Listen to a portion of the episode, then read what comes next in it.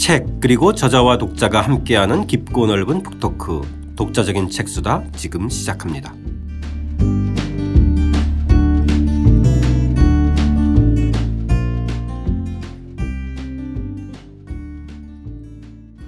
이진우 선생님과 함께하는 의심의 철학 8장 베냐민 예술을 의심하다 편이죠. 오늘은 두 번째 이야기 미디어는 정치적인가 편 시작하겠습니다. 저는 책 만드는 사람 김학원입니다. 안녕하세요. 포근이 형 박태근입니다.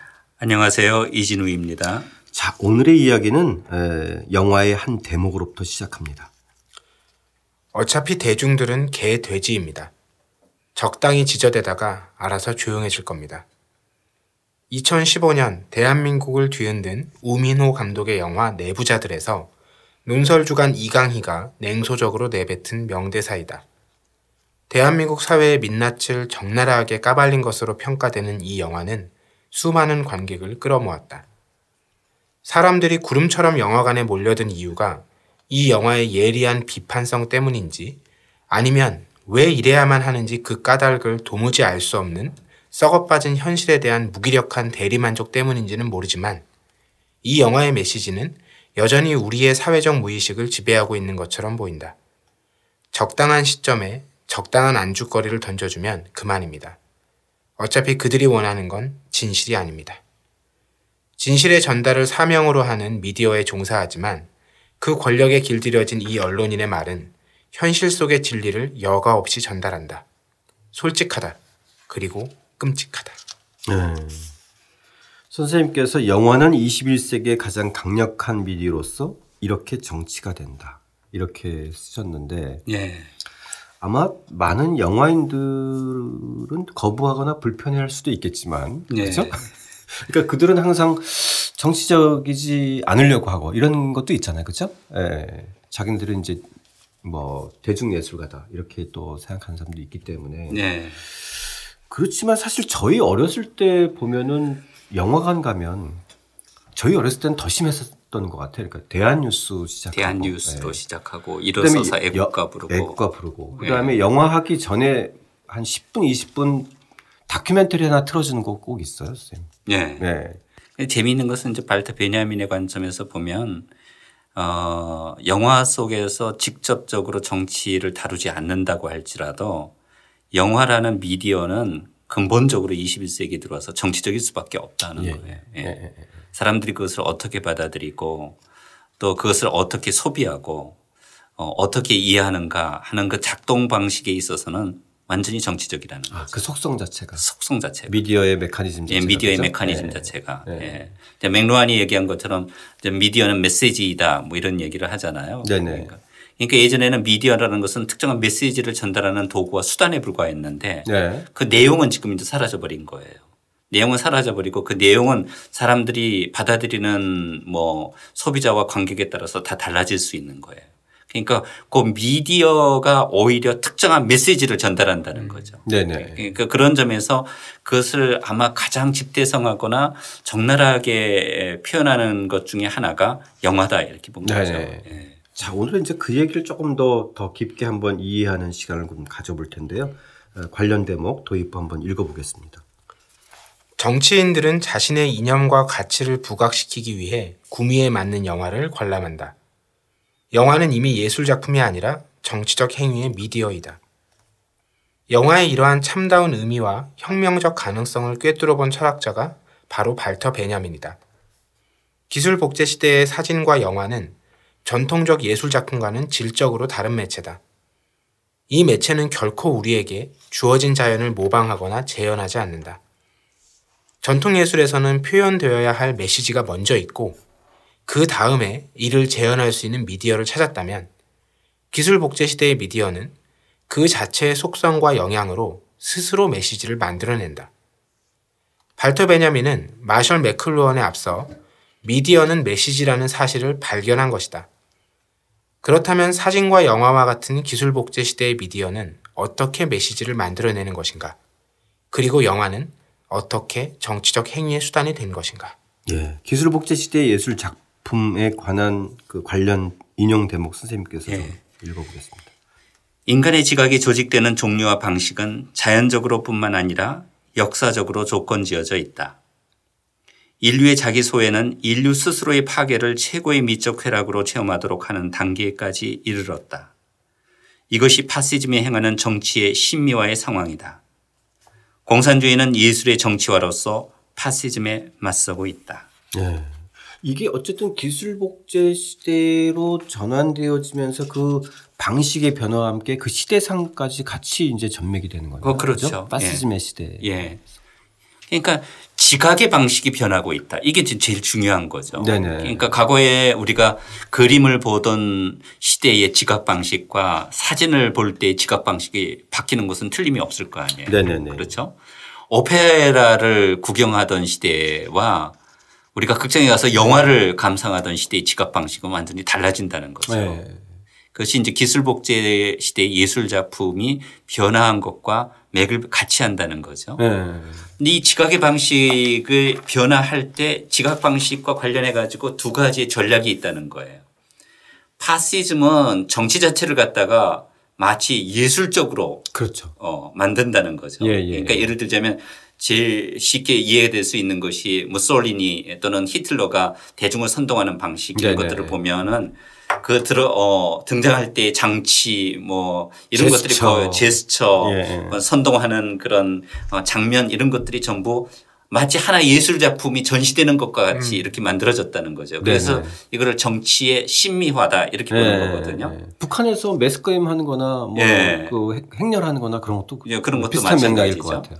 그러다 보니까 여기에 대해서 이제 공산주의는 파시즘과는 다르게 기존의 예술을 갖다가 정치적 목적을 위한 수단으로 이제 또 다시 바꿨다는 거죠. 네. 예.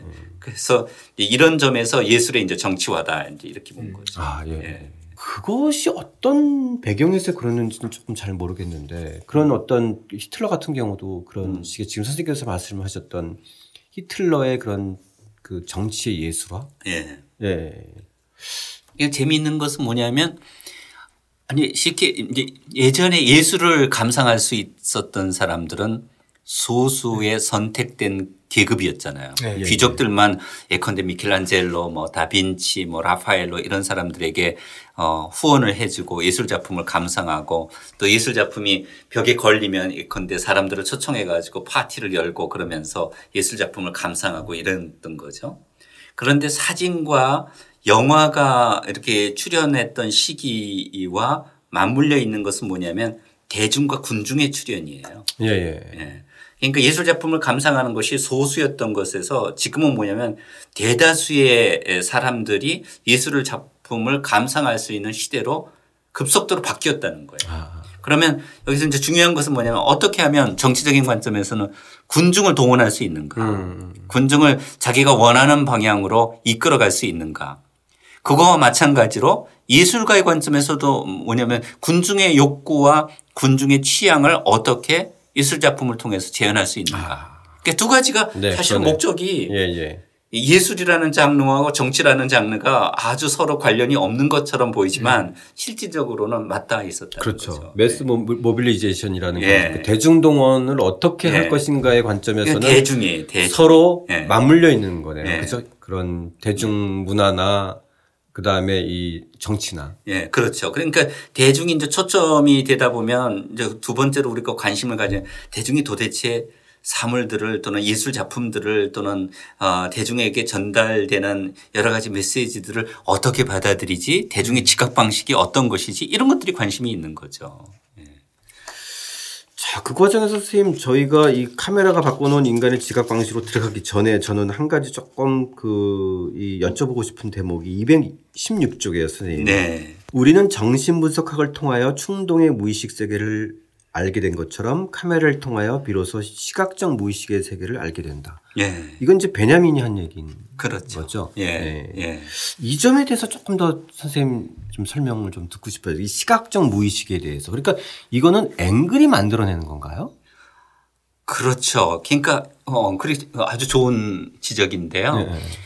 예전에는 무의식이라는 것을 우리가 전혀 알지 못했잖아요. 지각을 하지 못했죠. 그렇죠. 정신 분석학을 통해서 비로소 네네. 아, 우리 인간이 의식하는 것보다 훨씬 더 많은 것을 어, 의식할 뿐만 아니라 영향을 받고 있다. 음. 그러니까 우리가 인지하지 못하지만 우리에게 끊임없이 영향을 주는 것 이렇게 보시면 돼요. 네네. 우리에게 영향을 주는 것 그것이 무의식의 세계이다 이렇게 보는데 우리가 이제 영화를 감상하거나 그럴 때 영화를 감상할 때 특정한 그 등장하는 주인공이라든가 인물들이 행하는 대사 그 사람들이 행하는 제스처 요것, 요것만이 우리에게 영향을 주는 게 아니라는 거예요. 음, 음. 그 영화가 영화답게 만드는 것은 오히려 어떻게 보면 어, 예를 들자면 한 장면에서 다른 장면으로 넘어가는 것들 그 다음에 또 미장센들 뭐 이런 것들과 마찬가지로 그 예, 어떤 장면을 어떻게 찍느냐에 따라서 다 달라지는 거잖아요. 네. 그러니까 이것을 갖다가 이제 발터 베냐민은 시각적 무의식이다 이렇게 본 거죠. 시각적 무의식이라는 것은 무엇을 의미하느냐면 시각적으로 우리가 대상화할 수는 없지만 보는 청중과 음. 감상자에게 영향을 주는 것 음. 음. 이렇게 보시면 되죠. 아. 영화를 보고 뭔지는 모르는 거예요. 어, 너 도대체 뭐 어느 장면에서 이렇게 됐는데 이건 뭔지 모르지만 영향을 받고 특정한 방식으로 지각을 하고 느끼고 그러는 거죠. 네. 그러니까 예를 들자면 지금 아까 이제 뭐 우리가 이제 예, 예술이 정치적으로 이용당할 수도 있다 이렇게 얘기를 했잖아요. 네네. 네, 그러면 네. 이제 우리 정치인들이 우리나라는 조금 너무나 의도가 불명하게 활용을 해가지고 아주 좀 저급한 방식이기는 하지만 뭐 보수당과 진보당에 따라서 예를 들자면 어떤 사람은 근데 변호인 뭐 가가지고 뭐 어, 감상을 하고 어떤 사람들은 뭐 국제시장이라든가 인천 상륙작전을 가고 그럼 던지는 메시지 빤하거든요. 그렇죠. 네. 무엇을 원하는지가 네. 어? 원하는지는 빤한데 예를 들면 국제시장을 선수들이 그건 너무나 잘 알고 있어서 별 신선하지도 않아요. 신선하지도 않죠. 그렇죠? 네. 그러니까 그런 짓은 내가 보기에는 안, 안 해야 되는데 정치인들이 그럼에도 불구하고 네, 네. 그것이 주는 메시지가 너무나 분명하기 때문에 아마 자꾸 유혹에 빠져드는 것이겠죠. 음, 그런데 국제시장만 하더라도 두 가지 시선이 다 같이 그렇죠. 들어갈. 수 있을 수 있다는 거죠. 네. 그렇죠. 예. 네. 이제 그런 것을 우리가 이제 시각적 무의식 이렇게 볼 수도 있는 거죠. 아, 예. 자, 그러면 좀 카메라가 바꿔놓은 인간의 지각 방식으로 좀 들어가서 일단은 첫 번째 대목 한번 좀 읽어보겠습니다. 첫째, 카메라는 영화 배우를 구체적 무대와 현실로부터 분리시킨다. 연극에서는 무대 배우가 관객과 호흡을 통해 연, 기하지만 영화 배우의 연기는 카메라를 통해 제시된다. 영화 배우의 연기를 감상하고 평가하는 관중이 없다는 것이 어떤 결과를 초래할지 상상해보라. 사진을 찍어본 사람은 누구나 체험하는 것이지만 왜 우리는 카메라 앞에만 서면 바보처럼 경직되는 것인가? 예. 관련한 해서 인용한 네. 베냐민의 저작 그 인용 문구도 한번 좀 읽어보겠습니다. 관중은 그들이 카메라와 일체감을 느낄 때라야만 배우와도 일치감을 느끼게 된다. 따라서 관중은 카메라의 태도를 취한다. 즉 관중은 테스트한다. 에. 네. 그러니까 결국은 관중은 카메라의 시선을 취하죠. 시선을 취하는 건. 카메라의 시선을 취하죠. 예, 예, 예. 근데 영, 영화도 실제로 그렇잖아요. 제가 이제 여러 번 느꼈는, 제가 이제 그 사진을 찍을 때에 느끼는 그 곤혹스러움 이런 것 아, 안 느껴보셨어요? 아, 다 누구나 카메라 갖다 대면 사실 갑자기 얼굴이 경직되고 웃으세요 그러면 웃는 얼굴도 경직되고 뭐 그러잖아요. 네네. 예. 그 제가 예전에 방송국에 처음 출연할 때 이렇게 가서 보니까 이제 아나운서들이 있고 그 아나운서들은 늘 카메라를 뭐 친근하게 대하고 그러는지 모르지만 이제 그 대기실에서 이야기를 하는데 어, 이 아나운서가 되게 수줍음도 많이 타고 네. 뭐 말도 잘 그렇게 썩 잘하는 것 같지도 않고 그래요. 그런데 놀라운 것은 뭐냐면 카메라를 딱 갖다 대는 순간 사람이 변하더라고요. 아, 예. 예, 그런, 아, 그때 제가 느꼈어요. 그러니까 음. 뭐라 그러느냐면, 아, 그래서 이제 끝나고 난 다음에 물어봤어요. 그랬더니 뭐라 그러느냐면 카메라를 애인처럼 생각하세요. 이렇게 이야기하더라고요. 음. 그러니까 연기를 할 때 청중을 보고 연기를 하는 게 아니에요. 어떤 관객 이, 이 연극을 보면 관객과의 호흡이 무지 중요하잖아요. 그렇죠. 예. 네. 그 좁은 공간에서 맞습니다. 오는 반응들, 뭐 얼굴 음. 표정, 뭐 이런 것들이 중요한데 없잖아요. 아무것도. 청중과 관객이 없어요. 네네. 예. 제일 곤혹스러운 것은 저 같은 인문학자들에게는 무엇이냐면 예컨대 카메라만 놓고 청중도 없는데 강연하라는 거예요. 예? 그 제일 곤혹스러운 거예요. 그렇죠. 예. 그러니까 이제 그런 상황에서 뭐냐면 카메라를 청중처럼 생각해야 되는 거죠. 예. 음, 청중이 카메라인 거예요. 그러니까 이제 청중인 카메라가 나를 바라보는 거죠. 그러니까 카메라가 테스트한다 이런 얘기죠. 아, 네. 이제 그런 의미인 네. 거죠. 근데 여기서 확실히 들어온 거는 영화 배우를 무대와 현실로부터 분리시킨다. 이거는 사실 저희가 이제 연극을 볼 때와 영화를 볼 때는 확연히 차이가 나는 거죠. 네. 네. 연극을 볼 때는 정말 에, 그 연기하는 사람도 네. 그 연기와 일체감이 돼서 또 관객을 이렇게 보면서 자기가 뭔가를 이렇게 쭉 행위를 하고 있는데 그렇죠. 연결된 행위잖아요. 그렇죠? 네, 그렇죠. 네, 네. 근데 이제 저도 연극 볼 때하고 영화 볼 때하고 진짜 차이가 나더라고요. 그러니까 네. 연극 볼 때는 이제 그런 과정 속에서 하나하나 읽어가면서 내가 거기서 좀 뭔가 내 시선도 있고 내 감정도 있고 음. 뭐 이런데 영화 볼 때는 음. 그냥 그 장면에 압도당하는 게 아, 네, 대부분. 예, 네, 어. 제가 좀 사라지는 듯한. 네. 그렇죠. 그 표현이 정확한 것 같아요. 네. 연극을 볼 때는 나, 내 눈을 꼭 마주치는 건 아니지만 그렇죠. 나한테 얘기하는 것처럼 들리는데 영화를 볼 때는 그런 생각 자체를 안 하죠. 그렇죠. 그렇죠. 그러니까 아주 좋은 지적인 것 같아요. 그러니까 연극을 볼 때는 어떻든 그것이 공감을 느끼건 아니면 이질감을 느끼건 관계가 없이 나가 항상 있는데 그러니까 연극을 감상하는 네네. 관객으로서 있는데 그 영화를 볼 때는 나가 없다는 거죠. 사라진다는 네네. 거죠. 그러니까 한편으로는 뭐 압도당하거나 음. 아니면 장면에 몰입해서 아예 음. 사라져 버리거나 뭐 둘 중에 하나인 거죠. 네. 지각 방식이 완전히 바뀌어 버린 거예요. 예, 예. 네. 자, 두 번째 대목도 한번 좀 읽어 보겠습니다. 둘째, 영화는 단편적 영상들을 조직함으로써 현실에 관한 이미지를 만들어낸다. 전체는 부분의 합보다 크다는 전통적 인식은 영화를 통해 산산이 부서진다. 전통 예술에서 화가가 만들어내는 이미지는 전체적 이미지이고 영화의 카메라맨의 영상은 개별적으로 찍은 수많은 단편적 영상들이 조립되어 만들어진 이미지다. 네. 이 과정을 베냐민이 마술사와 외과 의사를 예. 비교하면서 기가 막히게 표현했는데요. 예. 그 대목도 한번 좀 읽어 읽어보겠습니다. 네네. 마술사와 외과 의사의 관계는 화가와 카메라맨의 관계와 같다. 화가는 주어진 대상의 자연스러운 거리를 유지하는 데 반해 카메라맨은 작업할 때 주어진 대상의 조직에까지 깊숙이 침투한다. 이를 통해 두 사람이 얻게 되는 영상은 엄청나게 다르다. 화가의 영상은 하나의 전체적 영상이고 카메라맨의 영상은 여러 개로 쪼개어져 있는 단편적 영상들로서 이 단편적 영상들은 새로운 법칙에 의해 다시 조립된다. 예. 그렇게 마치 역사가 이런 그 어떤 사실들을 가지고 재구성하는 것처럼 이야기처럼. 근데 이제 이거는 이거는 역사보다 훨씬 더 더 심하게 정말 하나 하나의 그런 조각된 장면들을 가지고 예. 또 다른 것들을 만들어내는 거기 때문에 예.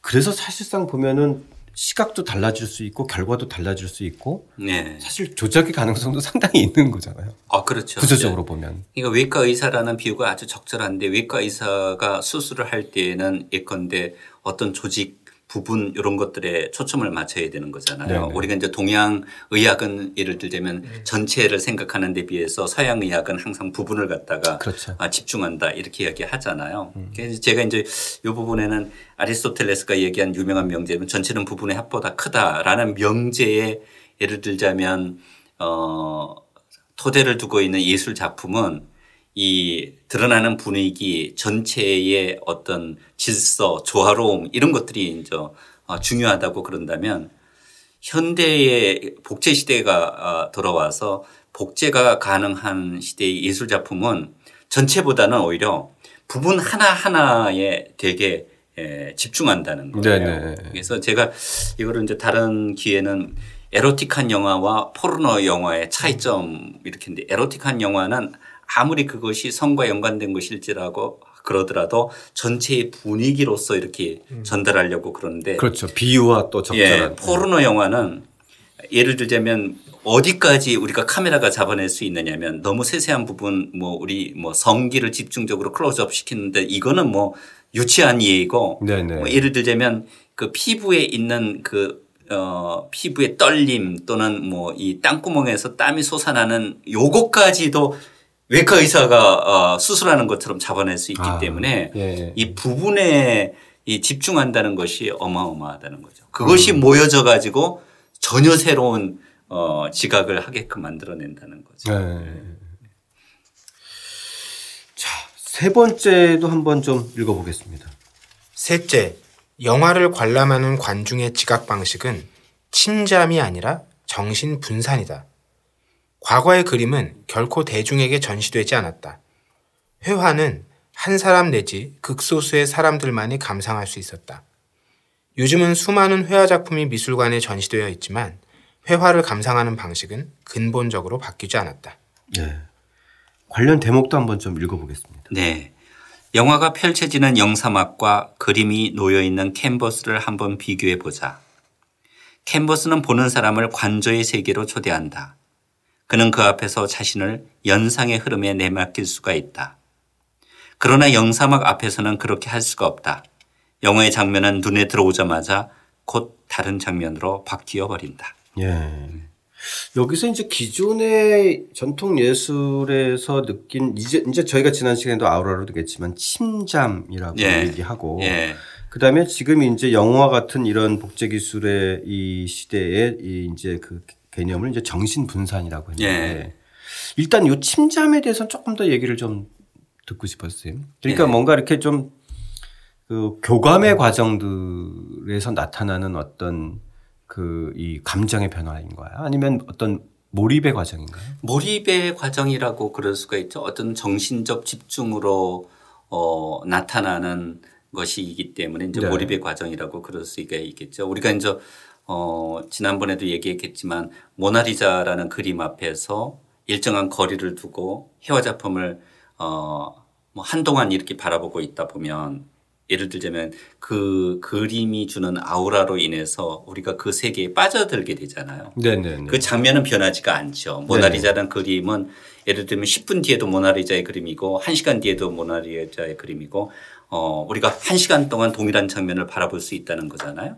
그러니까 동일한 장면을 바라보고 있는데도 불구하고 그 작품이 주는 어떤 아우라를 느낄 수 있다고 그런다면 우리가 그것을 이제 어, 침잠이다 이렇게 표현할 수가 있는데 젖어든다라는 게 젖어든다 그런 그런 뭐 그렇게 볼 수가 있죠. 아, 아. 예. 그러니까 빠져든다. 몰입보다도 어쨌든 저, 그것의 네, 감정들에 대해서 네. 서서히 그런 것들에 그렇죠. 대해서 젖어든다 이런 개념이겠네요. 네. 그런데 이제 독일어로 소위 이제 영화를 볼 때는 뭐라 그러느냐면 야 우리 영화 구경 가지 않을래? 아 요새 뭐 너무나 골치 아픈 게 많으니까 내가 보기에는 조금 딴 데 좀 정신이 예, 이렇게 좀뭐 이, 이곳에 이렇게 집중하는 것이 아니라 조금 맞습니다. 이렇게 방향을 바꿀 필요가 있어. 그래가지고 네. 독일 말로 오락이라는 말은 앞랭쿵 그래요. 어. 앞랭쿵이요? 예, 방향을 바꾸다 이런 게 정신을 분산시키다 이러니 아. 정신을 특정한 대상에 집중시키는 것이 아니라 정신을 흐트러 놓을 필요가 있다. 음. 이럴 때 우리가 영화관을 찾거든요. 아. 근데 영화관을 찾아서 이렇게 어, 감상하다 보면 동일한 장면에 우리가 머물 수가 없죠. 영화는.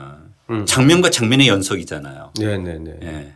끝나고 나서는 그냥 하나 봤다 이런 것밖에 더 있는가요, 사실은? 그렇죠. 어, 재밌었어. 예, 재밌었어. 뭐, 네, 어, 어우 대단해, 뭐 이런 거죠. 네네. 예. 음, 방향을 바꾸다. 예, 방향을 바꾸다. 흐트러 놓다. 흐트러 놓다 이런 아. 조정하다 뭐 이런 의미를 갖고 있습니다. 예. 그런데 예. 현대인들은 어떤 특정한 대상에 집중하기보다는 오히려 분산되고자 하는 욕망이 더 강하다.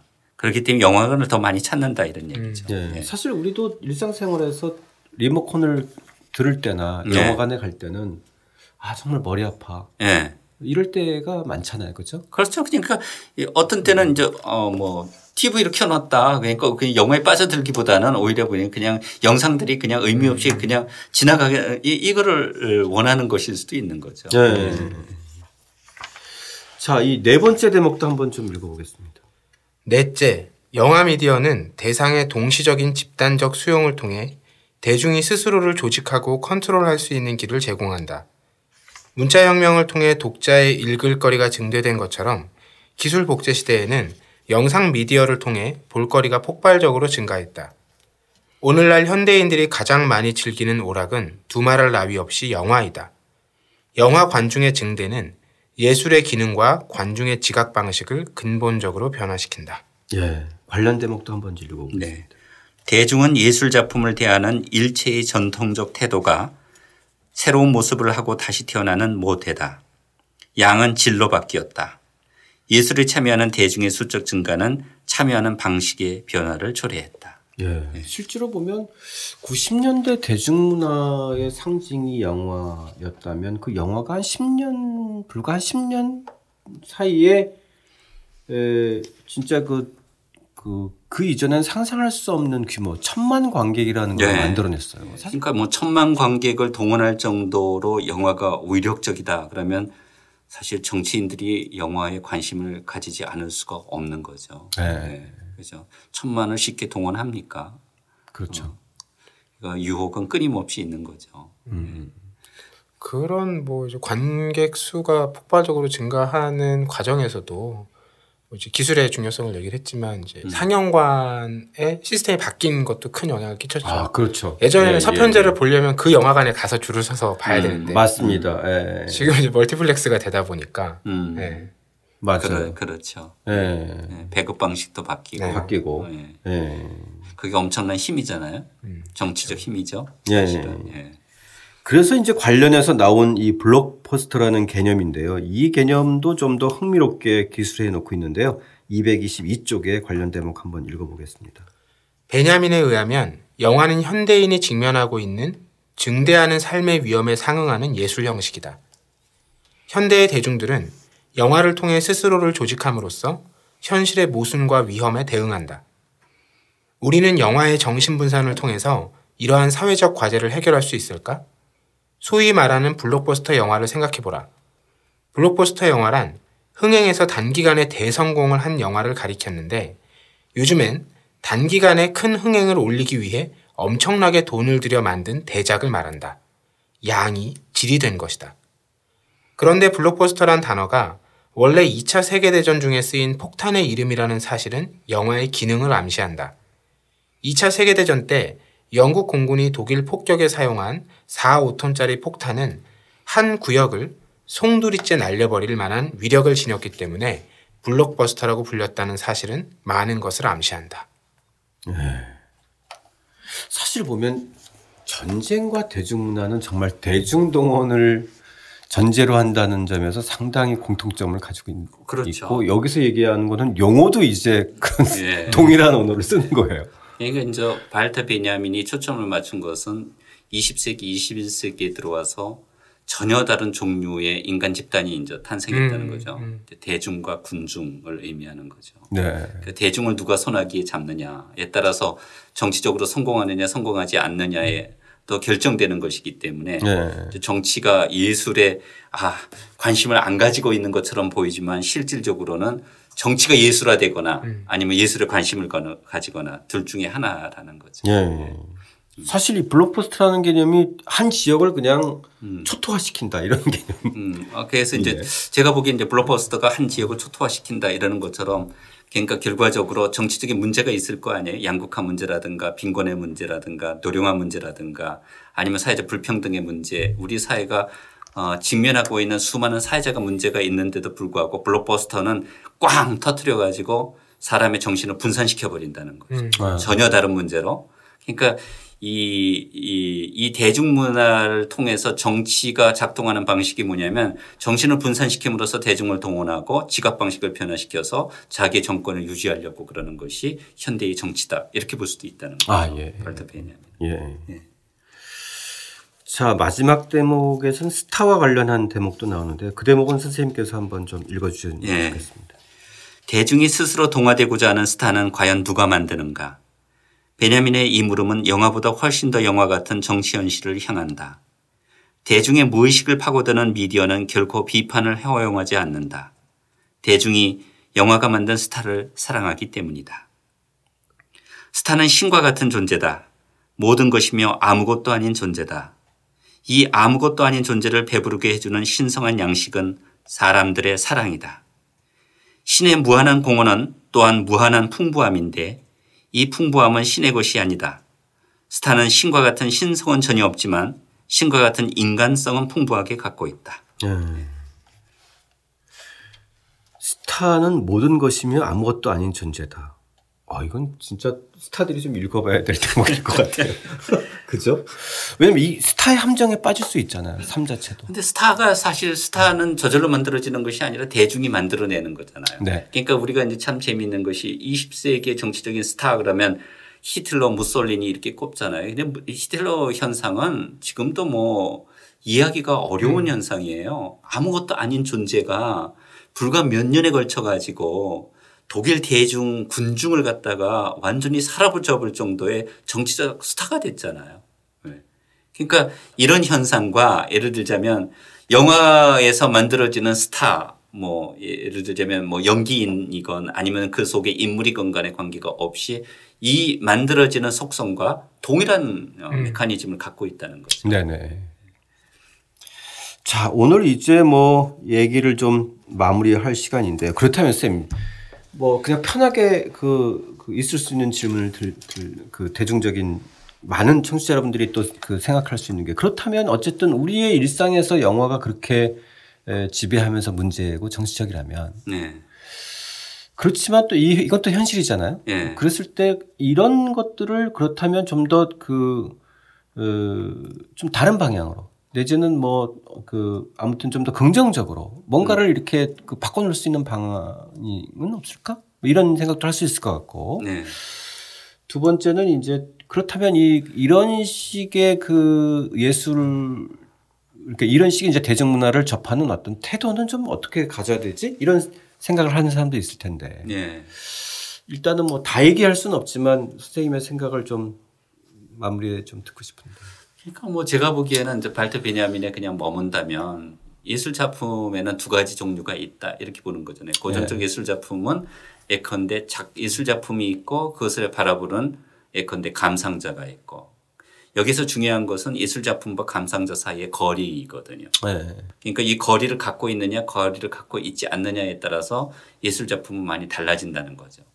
그런데 현대에 들어와서 이제 기술적으로 복제가 가능한 시대에 영화나 사진과 같은 예술 작품들은 이 거리를 아예 없애버린다는 거거든요. 그렇죠. 네. 그러니까 없애버린다는 것은 뭐냐면 감상자가 예술 작품을 자율적으로 독자적으로 평가하거나 비평할 수 있는 여지도 사라져 버린다는 거죠. 음, 음, 음. 그러니까 오늘날 문제가 되는 것은 뭐냐면 아 대중들이 감상할 수 있는 그런 어 예술 작품들이 아 무한히 많이 쏟아져 나온다는 점에서는 뭐 좋은 점일 수도 있겠지만 그것은 뭐냐면 대중을 획일적으로 어 예를 들면 조직하고 또 획일적으로 조작한다는 것을 의미하기도 하기 때문에 네네. 우리가 이 작품들에 대해서 얼마만큼의 거리를 가질 수 있는가에 따라서 어 결과적으로 대중예술의 의미도 변하지 않겠는가 아, 예. 이렇게 생각해 봅니다. 아, 예. 예. 어, 간단한 것 같지만 되게 중요한 얘기인 것 같아요. 예. 그러니까 그 거리두기와 일정한 비평과 그, 네. 그, 그, 시선들, 그렇죠? 예. 예. 단순히 뭐 너 그거 봤어? 어, 네. 아직 안 봤는데 그럼 밤마 뭐 이런 식의 어떤 그야말로 그냥 그런 그, 네. 그 휩쓸린 소비의 관점이 아니라 그렇죠? 예. 예. 이진우 선생님과 함께하는 의심의 철학 8장 베냐민 편은 여기서 마치고요. 다음 시간에는 9장 포포 과학을 의심하다 편으로 다시 찾아뵙겠습니다. 함께해 주신 청취 여러분 감사드립니다.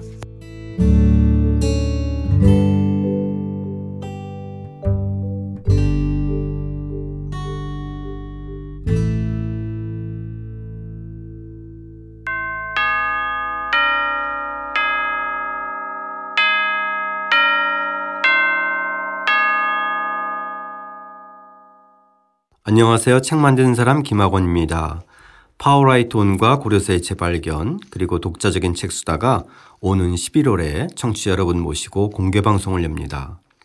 11월 9일, 16일, 23일 매주 목요일 저녁 7시 반부터 청취자 여러분과 저자 선생님 모시고 함께 만나는 특별한 자리인데요.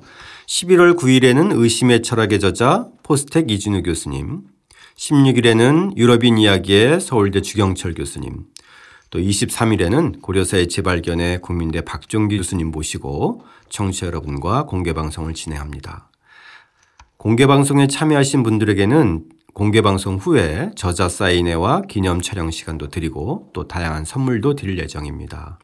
자세한 안내는 네이버 독자적인 책수다 블로그, 또 휴머니스트 페이스북, 또 팟빵 게시판 등 여러 어, 공지 안내가 있으니 참조하시기 바랍니다. 바쁘시겠지만 많은 분들이 오셔서 또 책을 통한 우리들의 우정과 연대의 자리 빛내주시기 바랍니다. 감사드립니다.